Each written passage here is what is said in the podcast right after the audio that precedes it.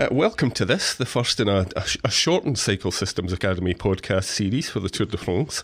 We had such good feedback in the show that we recently did with Dimitris Katsanis that we've asked Dimitris to join us for some technical insight as the race progresses.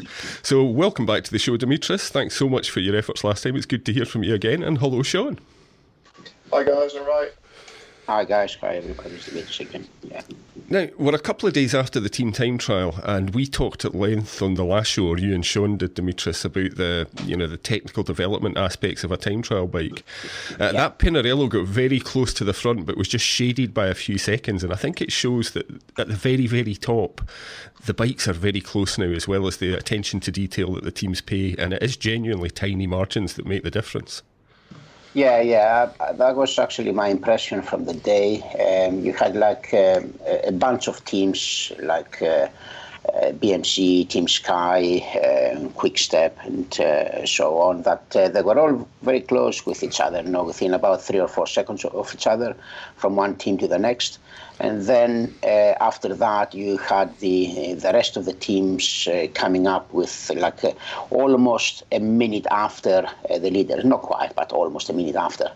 So you could almost see uh, on uh, who pays attention to the training, equipment, and all that, and who probably I wouldn't say they don't pay attention, but it's more on how know where they put their emphasis. But yeah, it was quite good. No, I thoroughly enjoyed it. I mean, one thing I would say is I think we need to, certainly from my perspective, put to rest this myth that time trial bikes are horrors to ride and uncomfortable. As a bike designer, you're not designing bikes that are, are terrible for people to ride and are hideously bad to handle, are you? No, no, no. In fact, uh, these days the time trials they're getting more and more technical. Uh, in this particular case, uh, there were a lot of roundabouts and so on. But uh, you know, if you look on time trials, like uh, I don't know, 10, 15 years ago, they were pretty much a flat out and back time, time type of time trial. Whereas uh, these days they're a lot more technical. Uh, they, they can have like uphills and downhills and tight corners and so on. So it's not only uh, a bike designed for the flat. Know, you also have to have good brakes and uh, like uh, good geometry when you're going around the corners and so on. Yeah, and if a rider's uncomfortable, he won't perform. As long as they mm. train in the time trial position, they'll probably be more. Well, I was always more comfortable in tri bars than I was in the hoods. Yeah, uh, tri bars, if you do them the right way, uh, they should actually uh, put you on a, on a position that you're going to be able to relax. Mm-hmm. Uh, it's quite common to see like top tri- time trial uh, guys that uh, they resting uh, their weight on the on their forearms near the elbows and so on, and you can see that their um, their wrists, you know, their, their, their fists, they're actually quite relaxed so they don't really fight with the bike. So uh, this is actually a good one if you can do it because then you have uh, the your energy goes on uh, pushing the pedals down, not trying to fight the bike. Have you been enjoying the race, Sean? Yeah, it's been great. I think enjoying it more than the riders. You know, it looks like been a pretty hairy tour.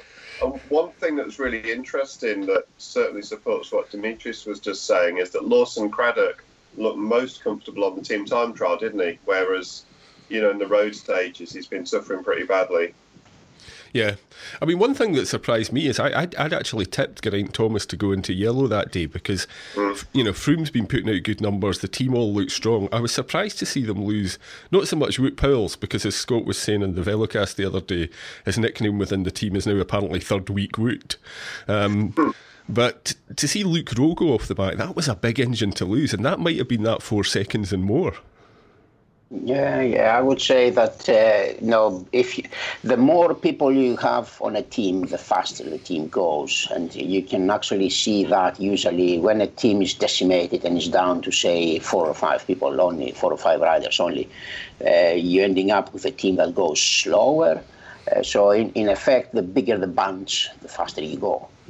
One question I've got for you, Dimitris, is we're moving towards um, it's almost a classic style stage today, but we've got a couple of um, really you know flat sprinter stages coming after the the Mur de. We're looking forward to to seeing the fast guys again. On a pure road bike, we've seen so much hype about Aero Road what kind of quantifiable difference does it make? Is it the difference between winning, winning and losing for, say, Peter Sagan or his Specialized Tarmac and his Venge on a given day? Uh, okay. It's a big you question. On the, yeah, on, on, the on the on the road bike, you yeah. can actually make uh, nowadays. Things are getting a little bit closer. Uh, I think we are a, uh, a long way from the situation that we have with the time trial bikes. Uh, the time trial bikes are developed for pure aero for many years, and mm-hmm. uh, the top ones, they are actually the differences are relatively small. But on the road bikes, you still have bikes that are developed only for lightweight, and uh, some of them they're like uh, maybe a halfway house and so on. But uh, the aero can make uh, a massive difference on the road bikes, uh, especially if you manage to make a good blend between aero, lightweight, and stiffness. And there is more leeway on that. There is more room for development purely because the starting point for a lot of the bikes is actually not very aero at all. Mm-hmm. And I'm talking about uh, this uh, from experience when we start doing the uh, the bikes for Pinarello. The uh, the 65.1 was a very good bike. No, uh, we didn't see one the 2012 um, 2012 tour on that. But then when we moved on to the F8, there was such a large, large uh, step Mm-hmm. But uh, even Pinarello and uh, Team Sky, they couldn't believe that. They were thinking, nah, nah, nah this can't be right. so for you guys, are they just on the same bike all the time because you believe it's the best combination of aero and, and lightweight? Oh, absolutely. You need to have many people they going on and they say, "Oh, lightweight is important," and somebody else going to tell you aerodynamics is important and uh, and all that. But uh, a combination of properties is what actually brings you uh, to the finish line uh, faster than the other guys. And uh, you do have to have the right combination of aero and lightweight. If you overemphasize one of those and you go too light, then you're losing your aero. If you go too aero, you're losing your stiffness. And uh, yeah, you really have to have a combination.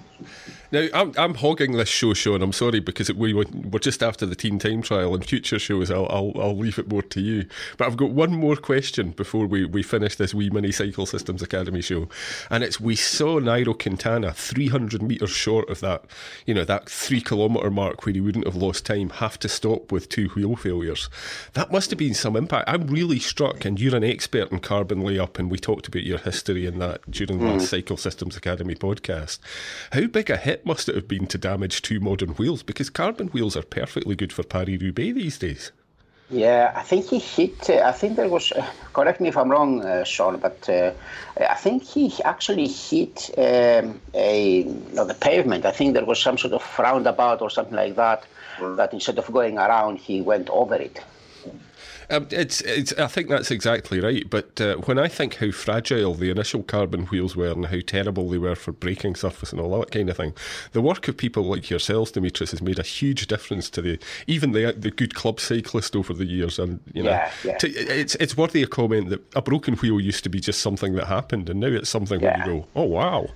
Yeah, what uh, what you have on this one uh, on the days that I was uh, at the UCI, one of the uh, jobs that I did at that time was actually revising the impact test. Mm-hmm. Uh, there was uh, the old impact test that you had to.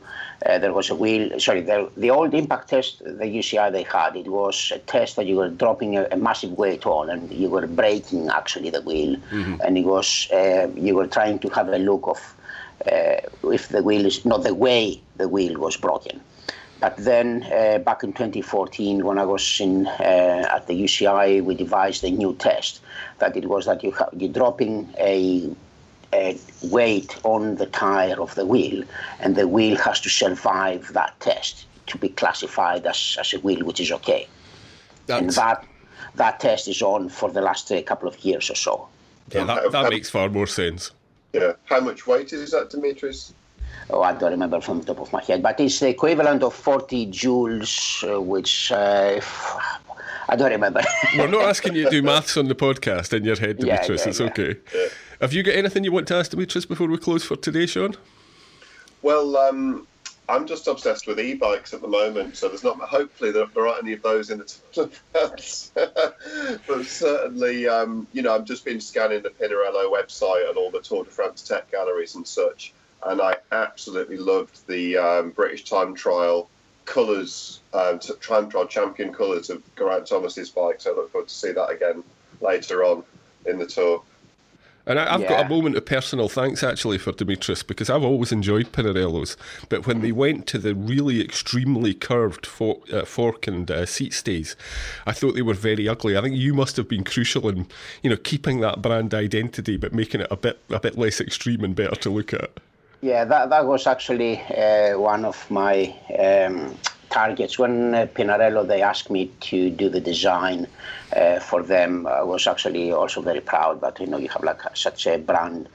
A mm-hmm. brand with so so much heritage that they asked me to do the design, and uh, one of the things was actually to try and uh, keep the Pinarello heritage on that. We we had a, uh, this is a bit of an anecdote. No, we we had a, a meeting uh, with that, uh, with the Pinarello guys. And uh, I was saying we have to keep the brand identity and the curvy shape of the Pinarello because otherwise it's going to look like uh, like a Colnago. Mm-hmm. And uh, Fausto says, "Who? Say Colnago." Go, all right, all right. yeah, that's excellent. Dimitris, thanks so much for your time and expertise again. We'll catch up with you a couple of times, hopefully, before the end of the tour. Listeners, if you've enjoyed this brief show, please go and listen to the last Cycle Systems Academy podcast. You can find it by searching in iTunes or wherever you find your podcasts, where Dimitris lays out at great length his experience and uh, his history in the field. And it's a privilege to be able to talk to him. Uh, thanks again, Dimitris. Thanks, Sean. I'll let you talk a bit more when you're not obsessed with e bikes. Uh, and we'll be back with another mini Tour de France show in due course.